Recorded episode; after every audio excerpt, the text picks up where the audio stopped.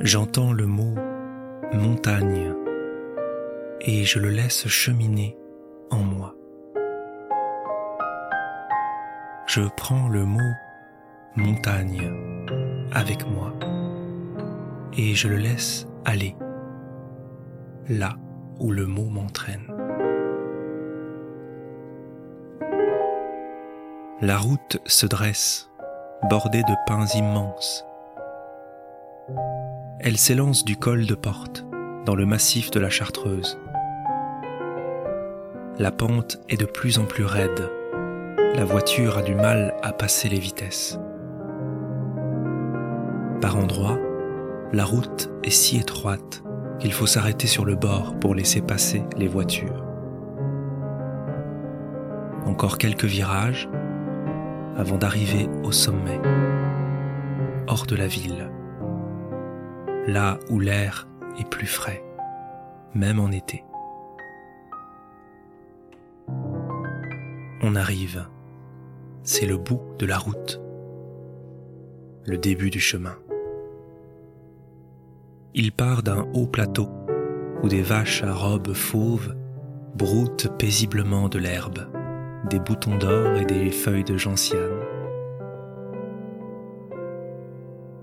Plus de voitures et plus de bruit.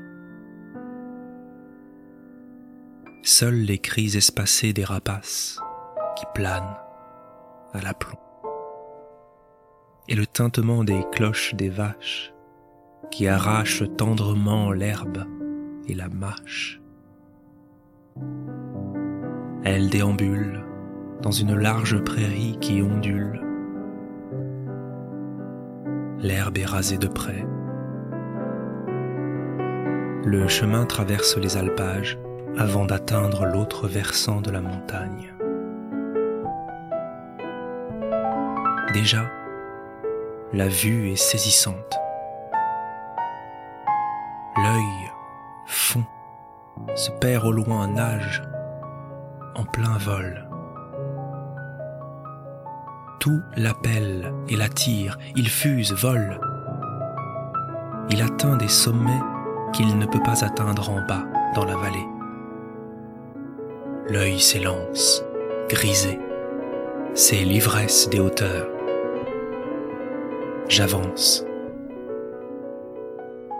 le chemin commence à grimper et se tordre en lacets. Il faut se baisser, se tenir aux roches pour se hisser.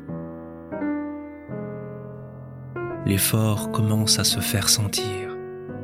Le cœur palpite. Le souffle se fait court. Tout le corps produit un effort pour s'élever, avancer, je regarde où je mets les pieds, un pas puis l'autre, chaque pas posé. Je m'aide de mes mains pour marcher. Je progresse. Chaque foulée me rapproche du sommet. J'avance. Il suffit d'une petite heure pour atteindre le pic et retrouver son souffle, avant de le perdre à nouveau, tout le souffle coupé par la vue qui se livre, loin, loin devant. D'en haut, on aperçoit la Pinéa, le mont Aiguille, et même par beau temps, le mont Blanc. Des randonneurs essoufflés se prennent en photo devant la croix qui signale le sommet. Ils sont radieux, comme tous ceux qui sont arrivés là, essoufflés mais heureux, au point le plus haut,